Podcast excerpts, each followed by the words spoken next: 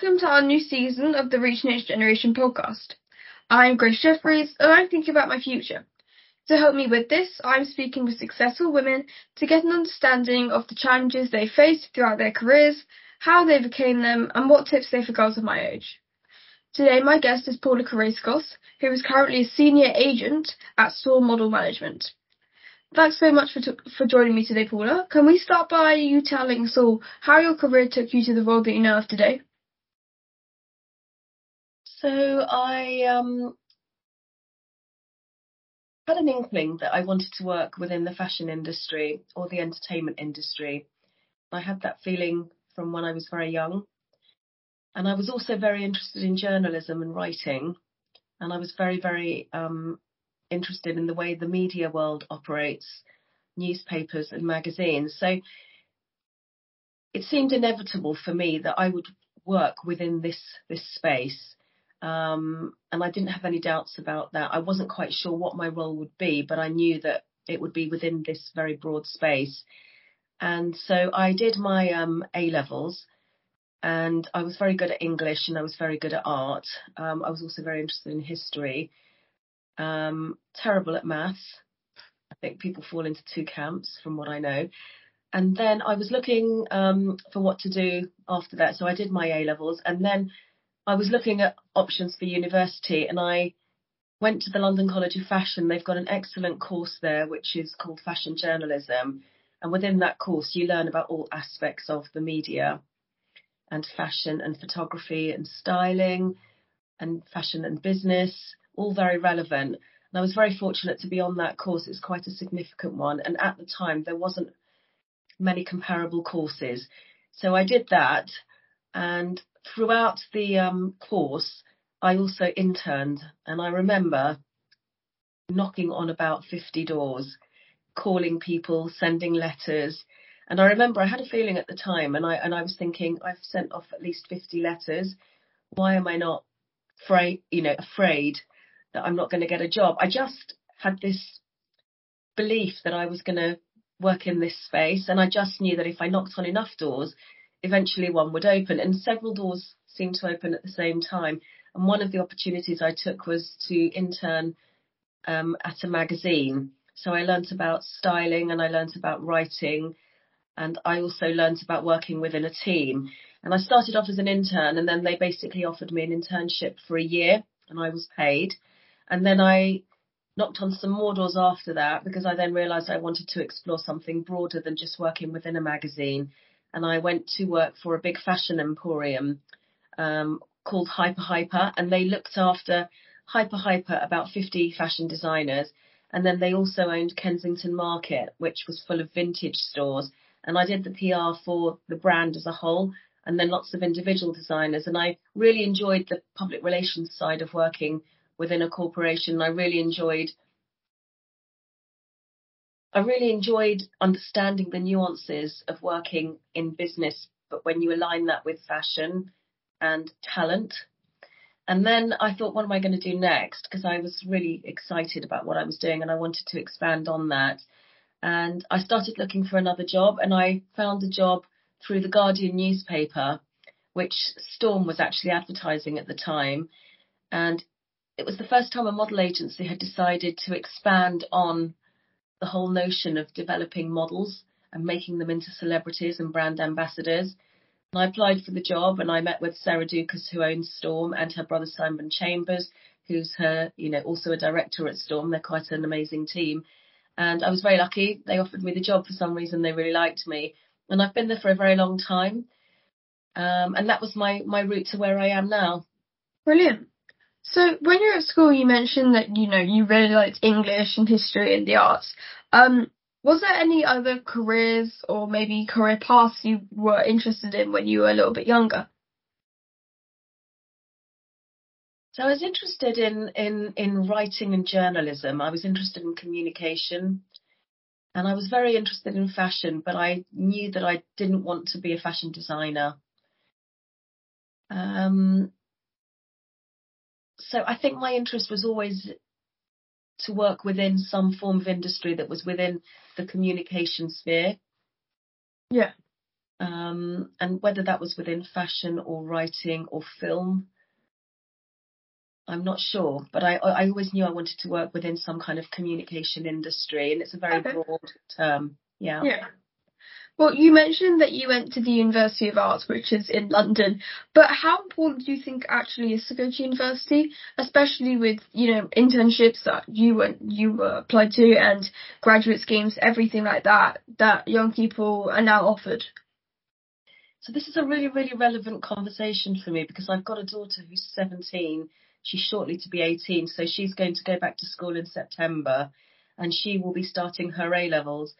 And we've been visiting universities, and it's it's a very, very big conversation. I know there's been changes made to um, the loan scheme, which is really, really going to impact a lot of people's considerations. Um, and the other point I would make is that from the time when I was at school to where we are now, the world has changed so fast and there's so much innovation with technology. And I think that's presented a whole new world of opportunities and careers. And so I think because I'm having these conversations with my daughter and her friends, I think it really depends on where you see yourself going. And we're probably at the forefront of conversations now about whether people should continue with a very traditional form of education. Um, I was also having a conversation with several of my colleagues um, a few weeks ago about their student loan, and some of them have got loans that are £63,000. Another one of my colleagues has got a loan that's £93,000, and they've started to pay it off. And it's quite a significant amount to pay off every month. So I don't think there is a right or wrong answer with regards to how you get to where you want to go with your career, because I think other factors are in play. But I do think the whole um, opportunity and experience of going to university and moving away from home, becoming self sufficient, learning how to thrive in a family environment without your parents close by is probably very, very valuable. Um, I think it's probably very frightening to, to move away from home, but to do it within the the realm of going to university with other students of the same age as yourself, going through that similar experience at the same time is probably very, very useful. But saying that I do think that degree apprenticeships are going to become more and more relevant and more viable. And I am hoping that um, I'm hoping that politicians will will really support that and put more emphasis on that so that there isn't so much loan to student ratio and there is more support for students who want the degree qualification which is incredibly you know prestigious but without having to pay off that huge loan that huge debt which i Yeah. think i suspect is going to increase as the years go by given the current economic situation that we're all living in Definitely. so it's it's a very very big conversation, but I don't think there's one answer. I think it really depends on what's right for you, and certainly for careers like law and um, medicine, you need a degree, and for architecture, and maybe for some IT careers now, it's probably very relevant. But I, I don't have a, a, a black and white answer. Yeah, uh, I agree. I don't think there's specifically one answer. There's obviously many routes that people can take. Now, you mentioned while you were speaking about that, about, you know, the world is changing really quickly. I think it's also changing a lot at the same time it moving very quickly. So what do you think work for women may look like in 10 years' time? Um, or perhaps what do you hope it may look like instead? I hope that there will be a more hybrid way of working as a norm because I think having flexibility so that you can have a great greater work life balance is probably one of the key ticks to happiness for most people. I think balance is the most important thing. I would also make the observation that less people are living in London now and commuting has become quite a significant thing for a lot of people. And I think I'm not a great fan of commuting. I think it's it's quite a wasteful use of, of, of valuable time. So I would hope that a hybrid way of working would be the new norm. And um, I would also encourage more flexibility because I do believe that you can work in a very impactful way, perhaps doing four days a week, if that's what suits you. I've been very, very fortunate because when I um, had my children, Um, I've got a 23 year old daughter and I've got a daughter who's soon to be 18. My my my boss, the owner of Storm Sarah Doukas, was very very um, ahead of her time. Actually, she said to me, "I don't care how you come back to work. Just let me know what works for you." And I, at the time when my children were much younger, I said, "Please, can I do four days a week?" And please, can I do three of those days in the office and one day a week from home? And she said, yes, no problem. And so from my experience, I was very empowered by that. And I was also very, very appreciative of that. And I feel like I, I worked even harder because I had more to prove. Um, but there was a real sort of kindness and, and a foresight there to give me that opportunity. And, you know, that was a very long time ago. So I was very lucky. Yeah, definitely. Now, throughout your career, have you perhaps had any mentors or is there anyone that inspires you? Lots of people really inspire me. Um, my sister really inspires me. My sister's um, my sister's just been made a King's Counsel. She works in the legal profession. Um, she's experienced various challenges in her career. I'm very inspired by her. Um, I'm very inspired um, by Sarah Doukas, another working mom my sister's also a working mom. Um, I'm very inspired by my friends who chose to become full-time parents because that was the right thing for them. Um, I'm very inspired by women who work in politics. I think it's a, a very, very um, cutthroat industry, and it's not for the faint-hearted. And I think people do it for for reasons other than power. They, they you know, they want to serve. So I'm very respectful of, of them. Um, my my late mum was a great mentor to me. So um, I'm from a very traditional Greek background, and I'm one of four. And my mother encouraged us all from a very young age, my sister and my two brothers, to become financially independent. She was very, very of the belief that you need to support yourself because you need to be independent and you need to have a freedom to your life and equality. Um, and bearing in mind, you know, um, when my mother was growing up from that very traditional background, a lot of women didn't work. So I think I respect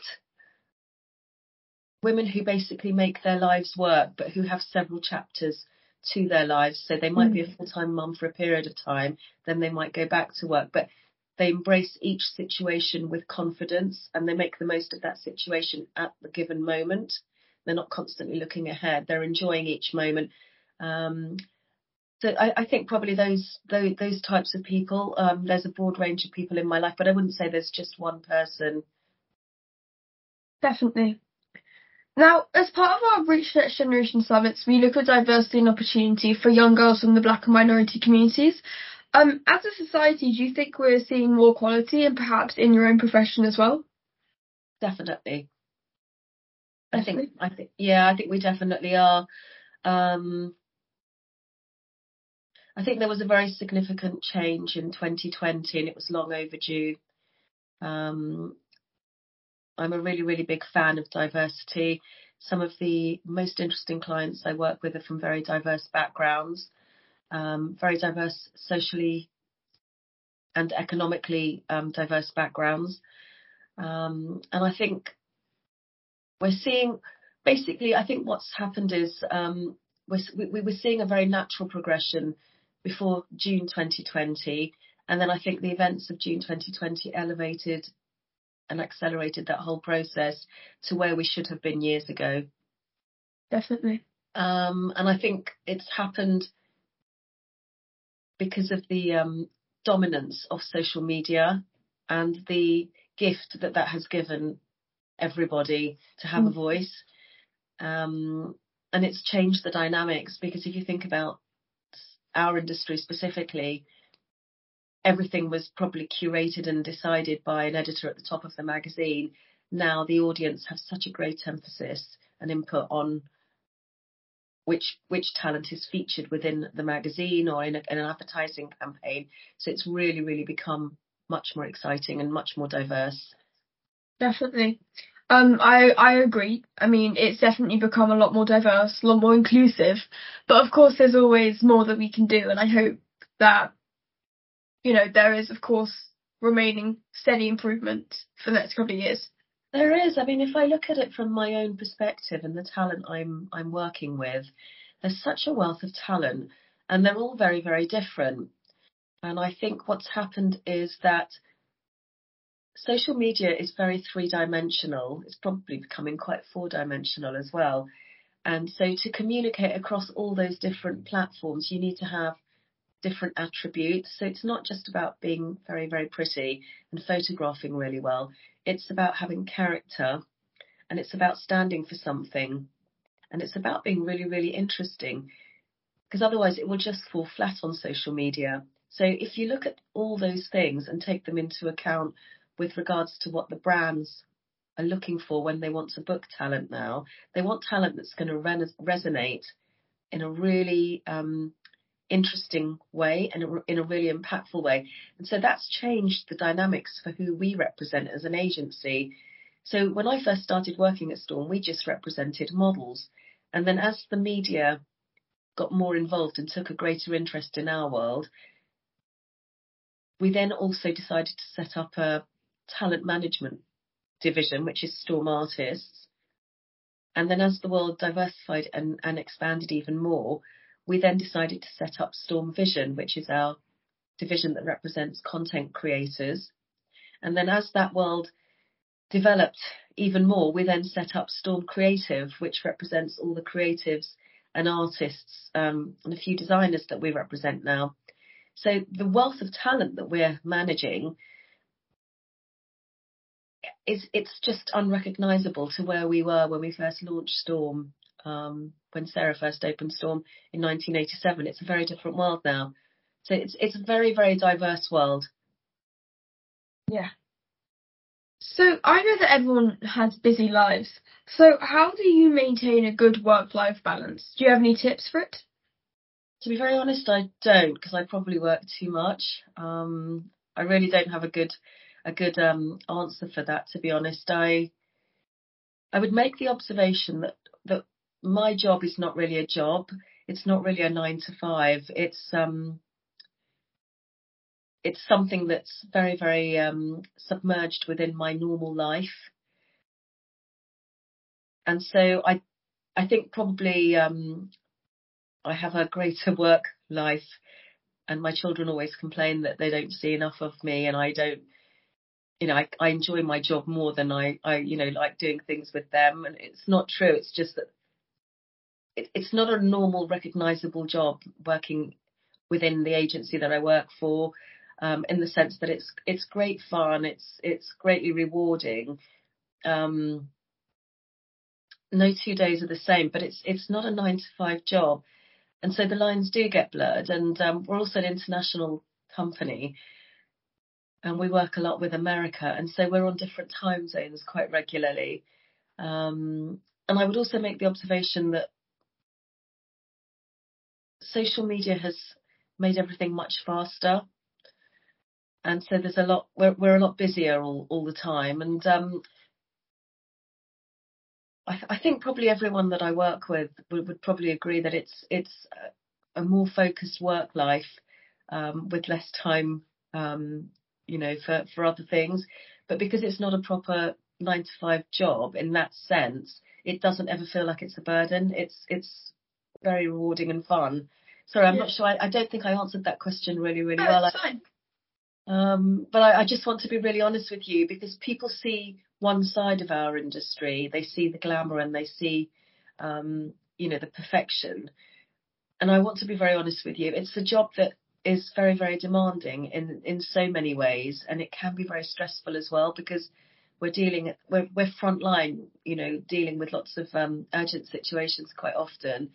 Um, and I always joke and I say to everyone I work with, you know, is it urgent or is it very important? Make the difference because everything in fashion can feel like it's very urgent and we're always on a deadline and clients can be very demanding. Um, and all of that impacts on your life. But there's also so much fun that comes with that. But I don't want to make out that it's a really easy, you know, job for the faint hearted because I don't think it is. Mm. No, I get that. I think definitely your industry and the industry that you work in, it can be demanding because obviously you have to work for many different people. Um, so maybe getting work-life balance can be a lot harder, but I thank that you were honest. It's it, it's appreciative because sometimes people say that they have a great work-life balance, but you can't always tell because lots No. of different industries are very demanding. Yeah, and I think anyone who really enjoys their job will we'll put the hours in because um, it's something that brings you great pleasure. But I, I don't want to be dishonest with you because a lot of people say say, "Oh, your job is so great," you know, you travel a lot and you wear lovely clothes and you're working with really famous people, and all of that is really really lovely and it's true. But then what they don't see is the hard work that goes into developing talent. And there's also a lot of rejection that goes into developing talent. And you have to deal with people on a very holistic level as well, because rejection is really, really hard to deal with. But then the great thing about that is it's really, really normal.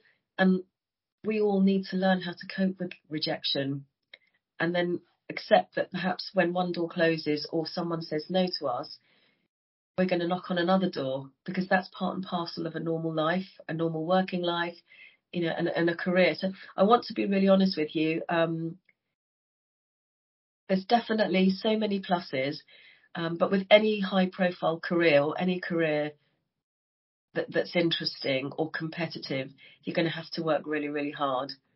But Mm. it, if, if, if it's something you enjoy, it will never be a burden. Yeah. Yeah. So finally, you've been at Storm for over 20 years. Have you ever thought about maybe a change in direction or trying something completely different?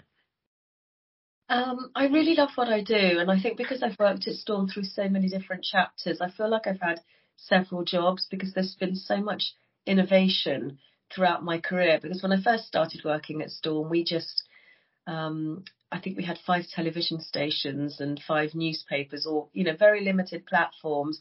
And print advertising was the main form of communication. You know, a big billboard in Times Square, for example, or an advertising campaign on ITV um, or a, you know an advertising campaign in Vogue. Um, and at the time, the supermodels were just getting started, and it was a really exciting and dynamic time to be a model agent.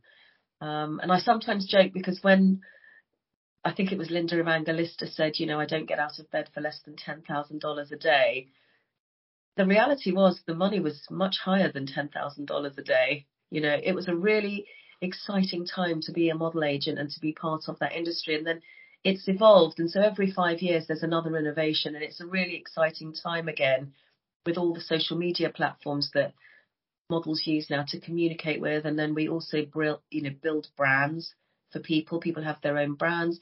People also have television careers. People also create, um, you know, photographic books and work on projects.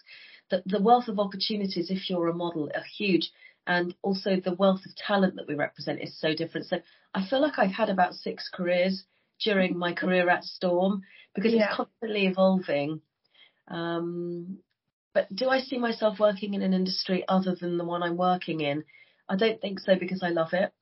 Yeah. And I, I- I really like working with people.